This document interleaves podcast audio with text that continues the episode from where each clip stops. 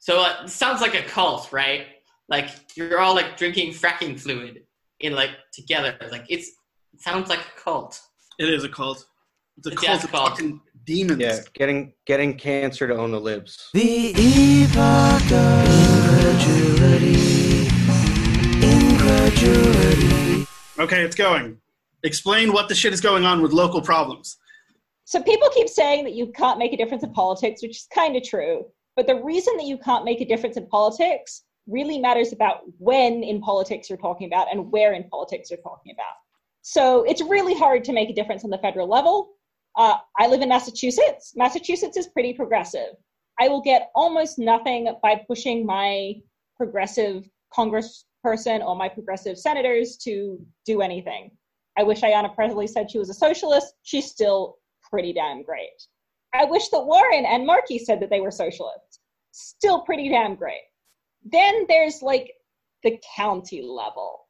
So the county level is actually one of the most touchable things. If you care about a position in Middlesex County or in Suffolk County, these are large, difficult campaigns, but they're definitely campaigns that have been won by progressive people, and changing a district attorney makes a huge difference. We would have so much more of a problem in Boston right now if we didn't have Rollins as district attorney. Not that there still aren't problems with the police, but at least we're not prosecuting people for protesting. And it's incredible that we can have that. Uh, there was someone similar who ran in uh, Middlesex last time, uh, Donna Patalano, uh, who now works for Rollins, who didn't quite make it. Not a socialist again. Like there's significant problems with just all of these candidates. That said, still great when you're not charging people for resisting arrest. And why were they being arrested again?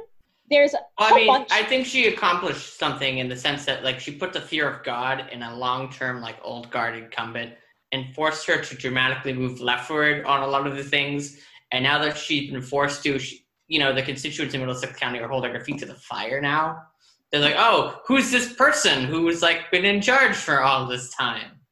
There is And that. she's al- there, she's also not uh, she's not prosecuting um, ICE detainees. She's Which is progress because she used to do that.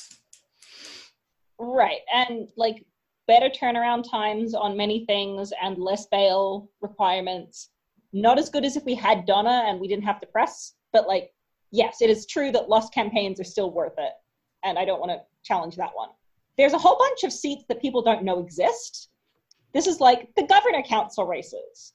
The Oh, governor yeah, yeah. council is shit. Like they have put in some incredibly bad judges the Benevolent Police Association, that's actually what it's called, I don't understand why, uh, donates to most of these people who then approve super pro police judges, which makes it really, really hard to try police for anything. Doesn't sound Uh, very benevolent to me. It's it's an interesting on the nose kind of name, considering the fact that like ninety eight percent of uh, officer involved shootings have not resulted in any kind of consequences between 2013 and 2019. Of the 7,666 instances in which a police officer has killed another human being in this country, 98.7% have resulted in no consequences. So a little on the nose, I would say. Yeah, kind of worse than that. But yeah, because we don't actually count all of those, we're probably missing some. So there's those. Um, basically, these people s- stay in charge because nobody knows about them. Uh, I wish that that wasn't the case. Um, I wish that we had socialists challenging them. Our challengers are still a shit ton better. Please vote for a challenger. There's like a reason you would want to vote for Helena Fontes and not Edward Terrence, whatever his actual name is. I mean, Uh, this this is how this is like the silent like this is like the nature of bureaucracy, the silent killer that it is. Actually, I'm pretty sure it was Dick Cheney who said if you want to make something evil, you got to make it really, really boring. Yeah, this is all really, really boring stuff. We'll agree with that. Okay, so there's like county level stuff is touchable, and similar randomly districted stuff is definitely touchable. Uh, the step below that tends to be towns. So some towns are much easier to influence than others, and this has almost nothing to do with how progressive the town is, and almost entirely how to do with how it's set up. So in Cambridge, we have a city manager position. So the city manager is hired by the city council And the only power that the city council has over the city manager is veto. I don't like. I do not pass your budget, uh, or you're fired. We'll get you a, get a new one, and otherwise just generally has to propose that the city manager do things. It's hard to run a city. People are very, very cautious about firing city managers because then they might get yelled at by angry constituents who want shoveling to happen faster or something equally annoying and petty. Uh, but generally, city ma- like it's a very hard position to fill. People don't want to have turnover. Turnover is considered bad. City managers get lazy and are not progressive. In fact, tend to be very, very conservative. This is not elected a- position. It's very hard to influence them, and I don't understand. But they just like the current city manager just ignores the council a lot until they're really pushed on something. You also have uh, similarly problematic setups. Uh, so one of them is Boston. Boston has a strong mayor position. The city council in Boston basically votes up and down on what the mayor proposes. That sucks. Um, and the position of mayor being such prominent position in Boston means that Marty Walsh gets a lot of credit for things that he lobbied against in private.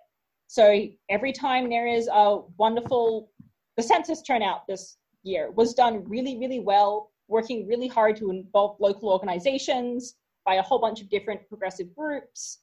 There's going to be problems, just the way things are.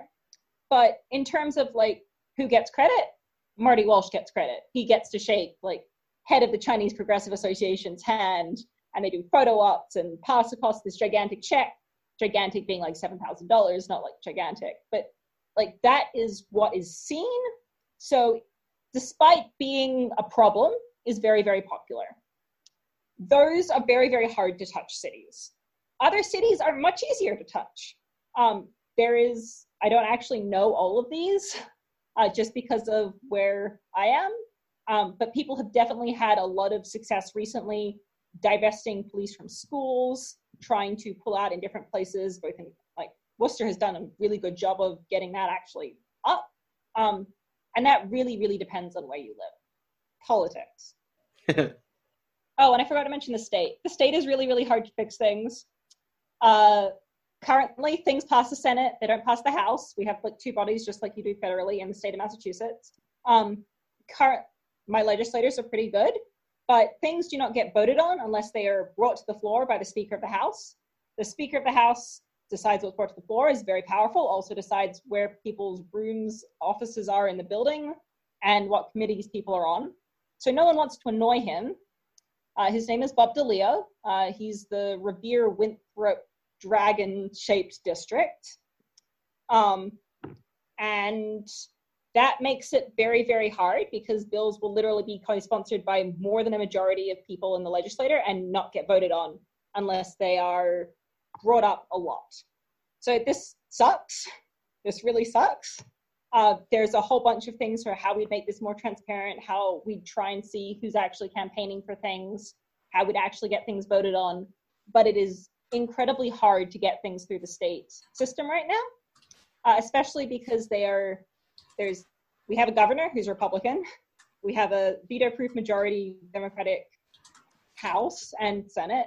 Uh, the reason that things are not brought to up to the governor is because they would be vetoed but because they're not brought up because they would be vetoed we don't see the governor doing bad stuff we just see the governor you know signing the ban on conversion therapy even though he didn't seem to care about that and seemed very against it four years ago uh yeah that one similar problems the way I see it is is that the only way to actually get anything done is through uh, ballot access campaigns in the state because that's something the legislature has less control over because you can't really control the will of the people as easily as say kill a bill in committee.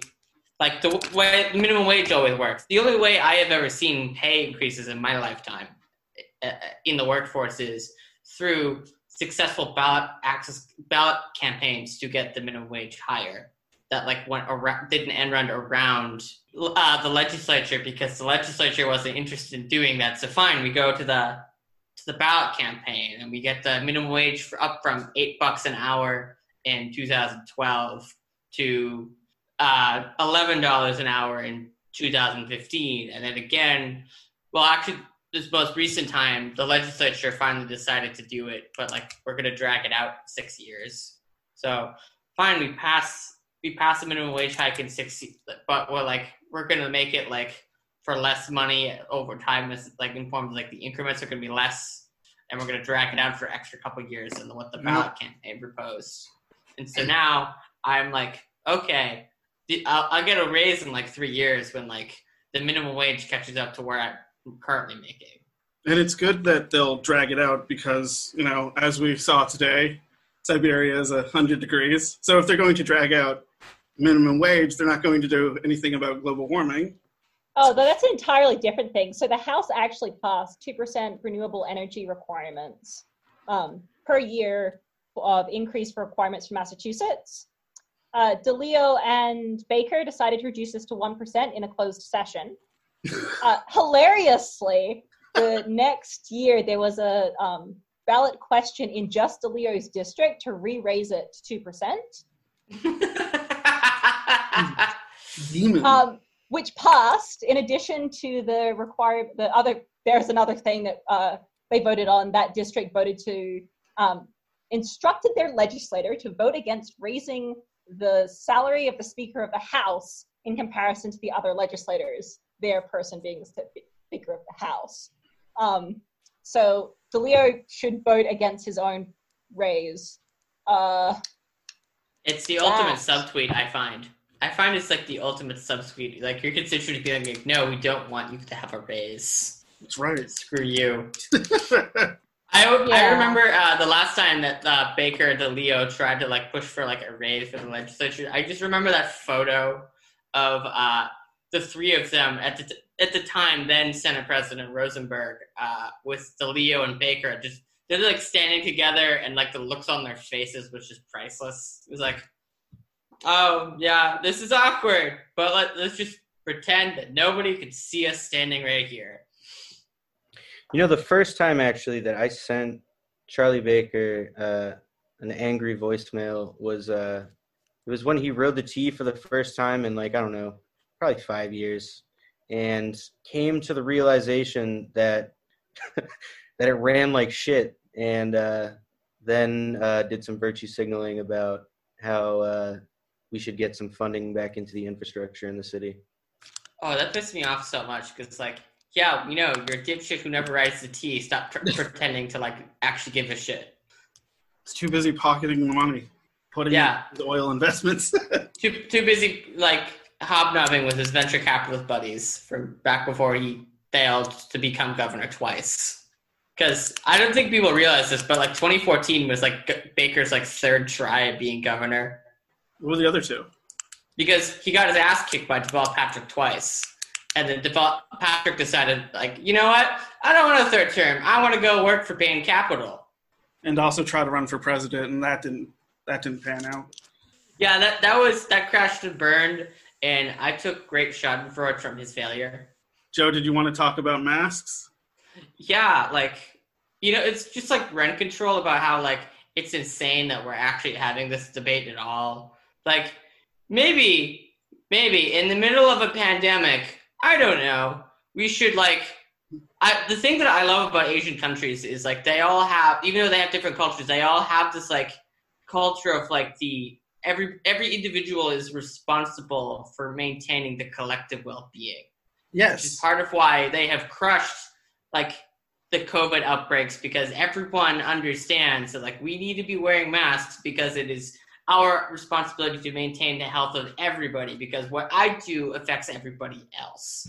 But we in this country we have we live in this such such a libertarian country that like we're having people make complaints like oh having to protect other people infringes upon my right to get everyone else killed.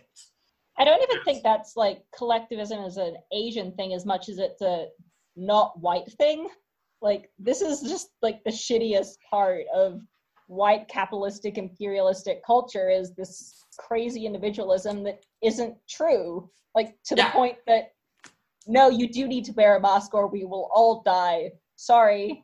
Well, I bet I'm not saying it's collectivism is only an Asian thing. I'm saying that like it seems to be like right now during this pandemic, it's like all of these Asian countries are stepping up because they're all like, let's not kill each other. Well- Iceland also is completely COVID free now.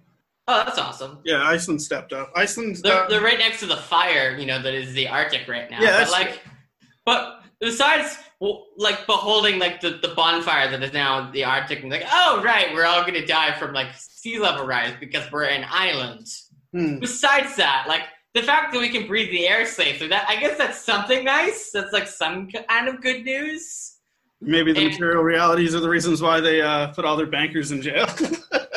I know, I love that. I was I was in middle school when that happened, and it was like the most beautiful thing ever. It's like, wait, you guys actually threw all the bankers in jail? Why can't we do that? Oh wait a minute, our bankers bought like the people in the positions of power who are supposed to be like holding them accountable. So I guess that's just not gonna happen.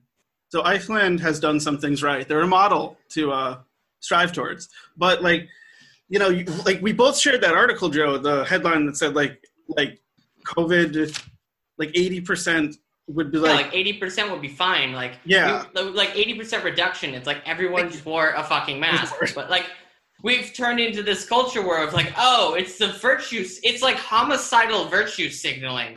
Where like you have like the MAGA people be like, no, like if you wear a mask, you're a pussy, and like it's like this thing like you're trying to show to other people on the right that like they're that it's like oh it's like the, it's the new like it's the new virtue signaling aspect of the It's, culture uh, war that we've descended into. the continuation in which- of uh, seatbelts and bike helmets. I think this is really like the cultivate, like the culmination of like two decades of uh, like anti-science and anti-intellectualism on the right. But now it's uh, cultivated. It's culminated in this whole like instead of it being like, oh, we just don't believe in climate change, we don't believe in like the right to choose because we don't believe in science. We're now just actively getting people killed, and it just doesn't seem to bother anyone. Yeah, so there's also a problem here that what ended up happening was the cities, which are mostly Democratic, um, or at least side towards the Democratic Party in the not Republican sense, not towards the progressive sense, got hit first. And like we saw how bad it was. Like if you are a, friend of a doctor, you know here. Whereas people who are in more rural areas, who are in areas that like are oblivious to the outside world, weren't immune. They just didn't see it immediately. And for some reason, there is this interesting but terrifying uh, mind wars on the right that tries to pretend that everything you don't see directly isn't real. And that's hitting people really hard right now because it still is real and you could have fixed it and it's going to get harder the longer you wait.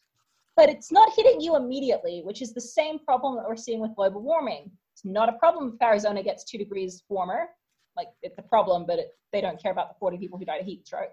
Mm-hmm. It is a problem if the Alaska melts. Like, that just is a problem. We've got, it's mud, it's frozen mud. We, we have a problem here to a much more substantial degree.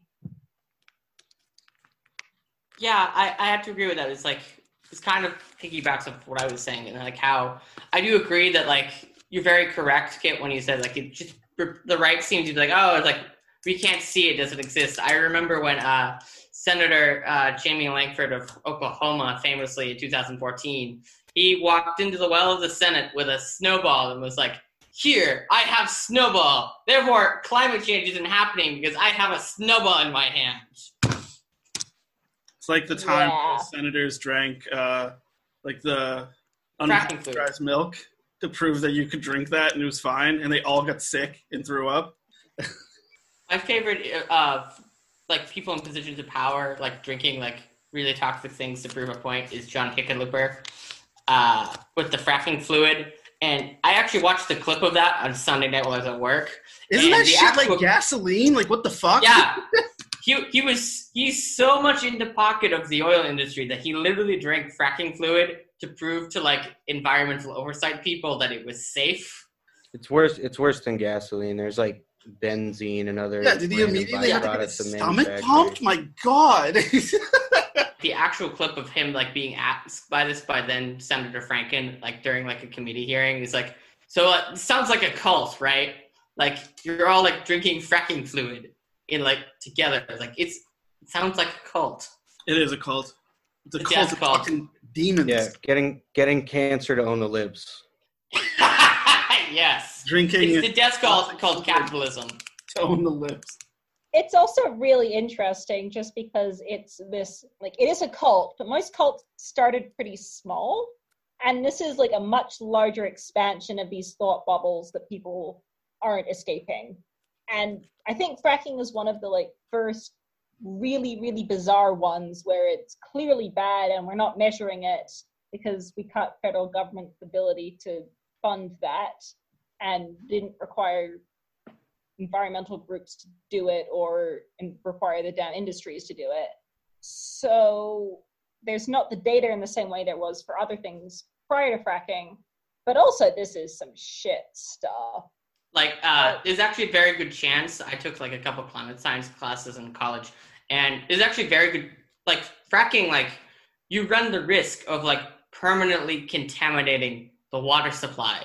There to the to the degree that like water treatment plants can't solve the problem. You are literally or you have like all these instances of like people turning on the taps and the water catches on fire. What is this? 1830s Manchester, England?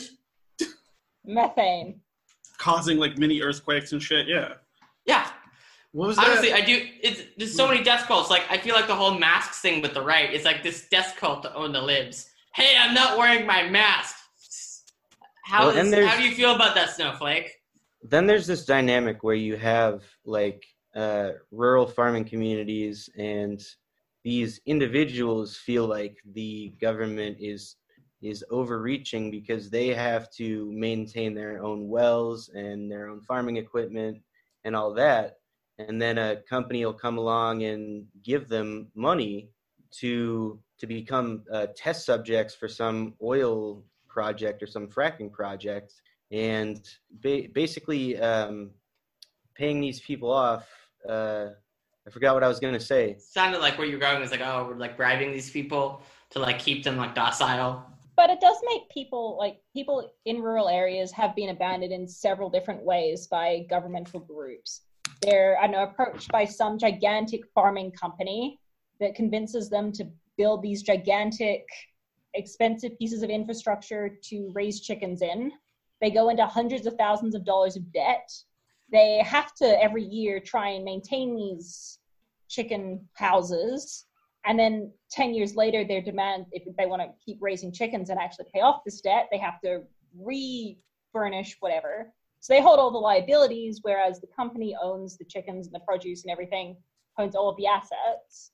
And somehow this is legal. People are incredibly stuck. They're in an incredible amount of debt.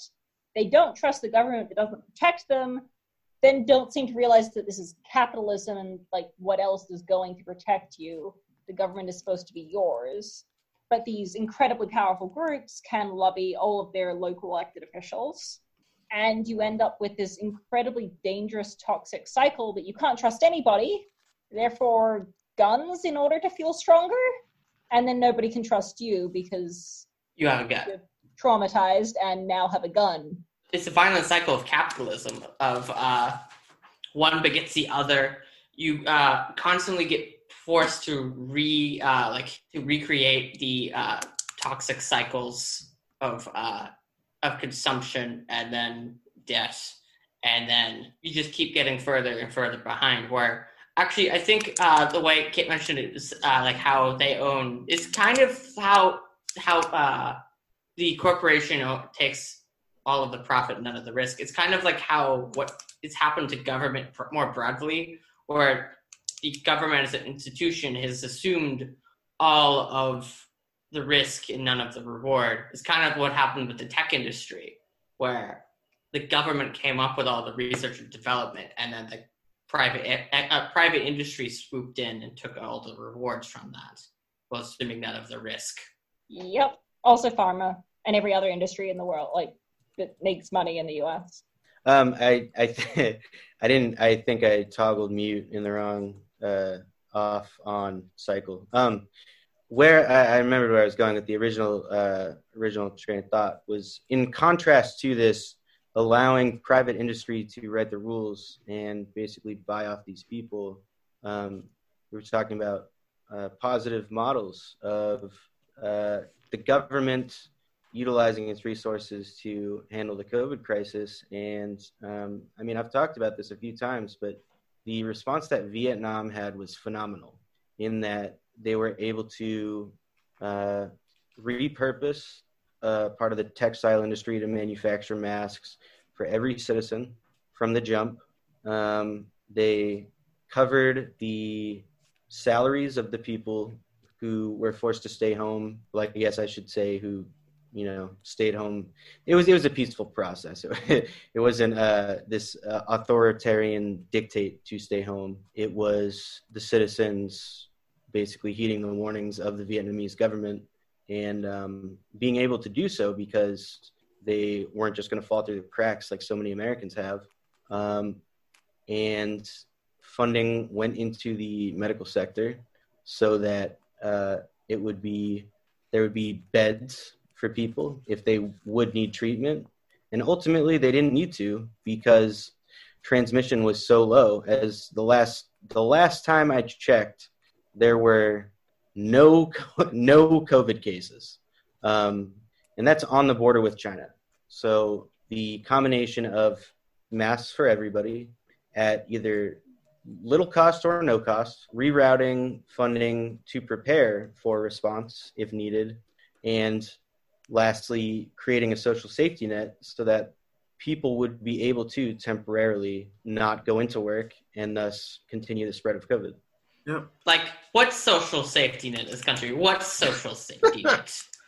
Like, See, America, the extent- us, but you plan it. the extent the extent that we even have a welfare state at this point, because you know Bill Clinton blew that up 20 years ago with a big with a big idiotic grin, famously proclaimed with this idiotic grin of his that the era of big government is over as we stop as we as we abolish the program that helps uh, very poor single parents uh, financial uh, handouts. What bill was this? Was this a part of NAFTA? No, this was uh, the welfare reform of 1996 Mm. in which they basically abolished the aid to uh, aid to families with dependent children (AFDC), which was basically like a program to give like small, like small, like handfuls of money, like crumbs to like very poor single parents uh, with children. And now it's been replaced with the current program we have now, TANF, temporary assistance to needy families, which is means tested to hell. It's basically useless. And the, the real kicker is there is a maximum lifetime limit in which you are allowed to use that system. You have you get to use it for like five years, and then you're like done for life, I guess. Who introduced that program? Bill Clinton, Oh, really? yes. So that oh wow. Even our good, even the uh, Democrats are bad, folks. Oh, I could go on for an hour about all of the bad things Bill Clinton did while he was in office. I could go on for at least an hour. Let's make that a different episode. Yeah. I mean, we can end on some good news. Apparently, baseball is coming back. If anybody cared. Oh, I do. I love it. And Oh, also, they're going also, to have a I'm- 60 game season, Joe. I am a massive baseball fan. That is actually like the only other thing that rivals like my obsession with politics in a healthy way, at least. Uh, and also, in other good news, Jamal Bowman, who is the primary challenger to the House Foreign Affairs Committee chairman, has a 4,000 vote lead as of couple minutes ago. But Booker is trailing McGrath by nine points right now. Not Yes. good. You know what? Not ideal. Last time, last time I mispronounced uh, Hassan Lecky's name, and uh, I want to get I want to get uh, some proper plugs in. I want to get some proper plugs in for local candidates that we should be supporting right now. Plug them. uh, Erica Uyterhoeven, uh, great candidate. She's an economist by uh, by trade. She, Recently on she- Current Affairs. Yeah, actually, I listened to her, uh, her interview on Current Affairs just while I was at work on Sunday. Excellent. It, it just, I, even though I've talked to her over Zoom calls a few times, it like made me like her like twenty percent more. Got a lot of passion. I've, I've been on those calls too. Uh, Anna Callahan in the Middlesex thirty fourth, if I have to remember on top of my head, she's also a very good candidate. Uh, she's going up against a Democrat who's like not the best, but like could be worse. And who Fuck, who else is it off top? Okay, so Katia Sharp, who Erica is running against, is running a smear campaign against Erica and has Oh. brought her to court for uh, not being a Democrat. Unclear what what her- Katia's argument for why she shouldn't be on the ballot is. Um, Sue someone for not but being like that is the level we're going for here. There's like The fuck. This is not just like could be worse. No, this is pretty bad. Um, yeah, that.